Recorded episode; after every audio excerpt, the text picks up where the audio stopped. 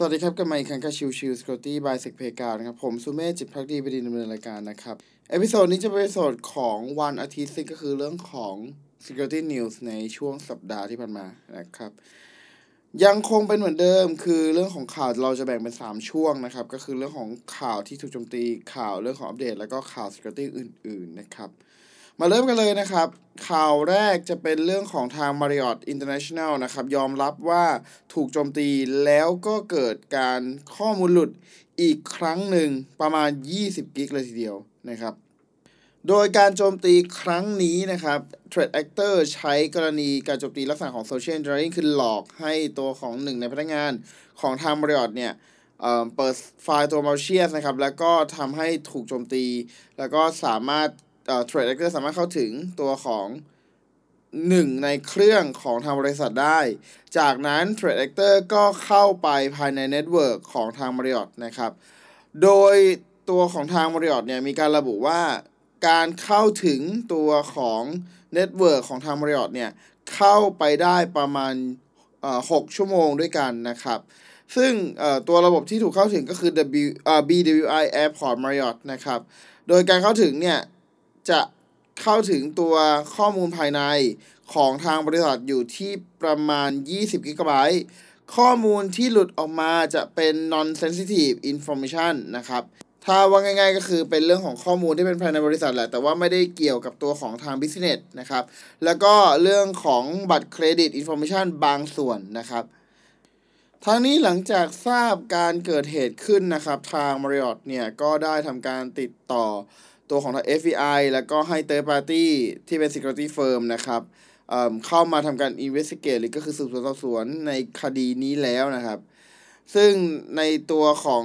ทาง Marriott เองเนี่ย ไม่ได้ระบุนะครับว่าให้เจ้าไหนเข้ามานะครับ ข่าวต่อมาจะเป็นเรื่องของ NPM Supply Chain Attack นะครับ คือพูดง่ายๆก็คือตัวของการโจมตีในตัวของทาง Threat Actor เนี่ย เริ่มเปลี่ยนเป้าหมายจากที่เราจะเห็นว่าเป็นการโจมตีไปที่ตัวของทาง User หรือว่าตัวของทางแอปพลิเคชันต่างๆอะไรอย่างนี้ยครับ ทีนี้เนี่ยเขาก็เปลี่ยนใหม่คือเขาพยายามจะโจมตีไปลักษณะของตัวที่เป็น NPM Package ซึ่ง NPM Package เหล่านี้เนี่ยจะถูกนำไปใช้ในเรื่องของการพัฒนาอีกทีหนึ่ง การโจมตีลักษณะนี้ก็จะเป็นเรื่องของตัว supply chain attack นั่นเองนะครับ โดยจากรายงานของทาง reversing lab นะครับ มีการพูดถึงว่าตัวของ threat actor เนี่ย เริ่มมีการโจมตีลักษณะแบบนี้คือพยายามไป compromise account ที่เกี่ยวข้องกับตัวของ NPM หรือแม้กระทั่งมีการพยายามสร้าง NPM record อ๋อขอไป NPM package ที่มีชื่อคล้ายๆกับ ตัวของ NPM package จริง ๆ อยู่ จากนั้นเสร็จแล้วเนี่ย ถ้ามีตัวของ user ใด ๆ ก็แล้วแต่นี่มี developer ครับ เอาตัวของ NPM package นี้ไปทำการพัฒนาต่อ ก็จะทำให้กลายเป็นตกเป็นเหยื่อ ในเรื่องของการฝังแบ็กดอเข้าไปในกระบวนการผลิตในในกระบวนการพัฒนา โดยที่ไม่รู้ตัวนั่นเองนะครับ ทางตัวของเอ่อ reversing lab นะครับมีการให้ข้อมูลเพิ่มเติมนะครับว่าในกรณีนี้เนี่ย ตัวของ threat actor ที่อยู่เบื้องหลังเนี่ย จะใช้ชื่อว่า icon burst นะครับ ซึ่งจากการตรวจสอบของทาง reversing lab นะครับหนึ่งในแพ็กเกจที่มีการสร้างขึ้นมาปลอมๆเนี่ย คือให้ชื่อคล้ายๆกับตัวของแพ็กเกจจริงๆเนี่ย ปรากฏว่ามีการถูกนำไปติดตั้งเนี่ยถึง 17,000 ดาวน์โหลดเลยทีเดียวนะครับ นั่นหมายความว่าอาจเป็นไปได้ที่จะมีแอปพลิเคชัน หรือมีตัวของอระบบบริษัทหลาย ๆ บริษัทนะครับ ถูกโจมตีโดยที่ไม่ได้ตัวเลยก็มีเหมือนกัน เพราะตัวของ developer เองก็อาจจะไม่ได้ทราบว่าตัวแพ็กเกจที่นำมาติดตั้ง ที่เขามาติดตั้งนั้น เป็นหนึ่งใน npm record อ่อ npm package ที่ถูกปลอมขึ้นมาเสียมากกว่านั่นเองนะครับทั้งนี้นะครับทาง reversing lab เนี่ยได้ทำการตรวจสอบดูก็ยังพบว่ามี npm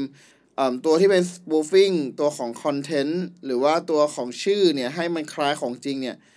ในตั้งเอ่อจนกระทั่งถึงวันที่ 1 จุลาย 2022 เนี่ย เราก็ยังเห็นว่ามีแพ็กเกจ ให้สามารถดาวน์โหลดได้อยู่นะครับ ไม่ได้ถูกเทคดาวแต่อย่างใดนะครับ ซึ่งจริงๆแล้วถ้าเรามองจริงๆแล้วเนี่ย มันควรจะถูกเทคดาวจากตัวของ npm manager เลยทีเดียวนะครับ แต่ก็ไม่แน่ใจเหมือนกันว่าทำไมถึงใช้เวลาในการตรวจสอบค่อนข้างนานเหลือเกินสำหรับการที่ตรวจสอบว่าตัว npm อันไหนที่เป็นตัวชื่อจริง ๆ กันแน่นะครับทั้งนี้หากใครอยากจะทำการตรวจสอบว่าแพ็กเกจที่เราติดตั้งมานั้น เป็นหนึ่งในแพ็กเกจที่เป็นการโจมตีหรือไม่นะครับ ผมอาจจะแนะนำตัวหนึ่งก็คือตัว qboy info นะครับ ซึ่งเป็นเว็บไซต์ที่ถูกสร้างมาจากตัวของทาง Checkmark นะครับก็จะเป็นตัวที่ใช้ในการช่วยตรวจสอบได้ว่า npm ที่คุณติดตั้งนั้น เป็นหนึ่งใน npm ที่เป็นเมาเชียร์ซื้อเปล่านั่นเองนะครับ ลองเข้าไปดูครับ cuteboi info นะครับ เป็นเว็บไซต์ที่ใช้ในการตรวจสอบตัวของชื่อ npm package ที่ถูกใช้ในการจมตีลักษณะของที่เป็น supply chain attack นั่นเองนะครับ ข่าวส่วนถัดมานะครับจะเป็นเรื่องของตัว Chrome นะครับมีการปล่อยอัปเดตอีกครั้งหนึ่งนะครับ ซึ่งเป็นการอัปเดตเพื่อแก้ไขช่องโหว่ที่เป็นลักษณะของ Zero Day Attack นะครับ โดย Chrome เวอร์ชันใหม่นะครับจะเป็นเวอร์ชัน103.0.50.114 นะครับ ก็จะเป็นการช่วยตัวของ Windows User ที่จะป้องกันการโจมตีลักษณะของที่เป็น High Severity Zero Day Attack นะครับ ซึ่งตัวที่ถูกใช้โจมตีอย่างหลากหลายนั่นก็คือตัวของ CVE 2022-2294 นะครับเรื่องเรื่องนี้เป็นส่วนที่ Google เขาก็พยายามคอนเซิร์นก็เลยรีบออกตัวแพททำการแก้ไขโดยด่วนนะครับข่าวต่อมานะครับเป็นเรื่องของ Django Application กันบ้างนะครับ Django Project เนี่ย หรือก็คือตัวของ Open Open Source Python Web Based Framework นะครับ ซึ่งเป็นตัวที่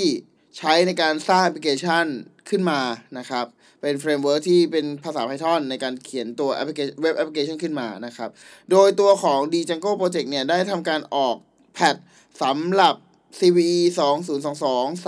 34265 นะครับ ซึ่งเป็นการจุดลักษณะของที่เป็น SQL injection นะครับ โดย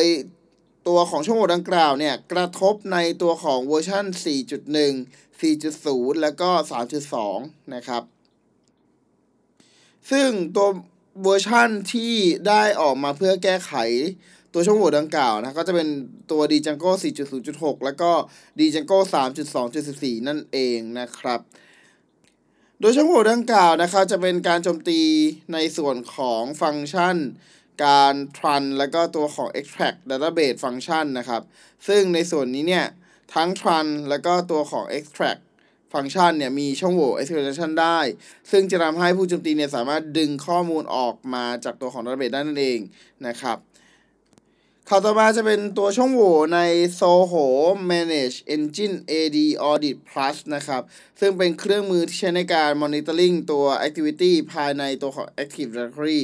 แต่ปรากฏว่าตัวของ Soho Manage Engine AD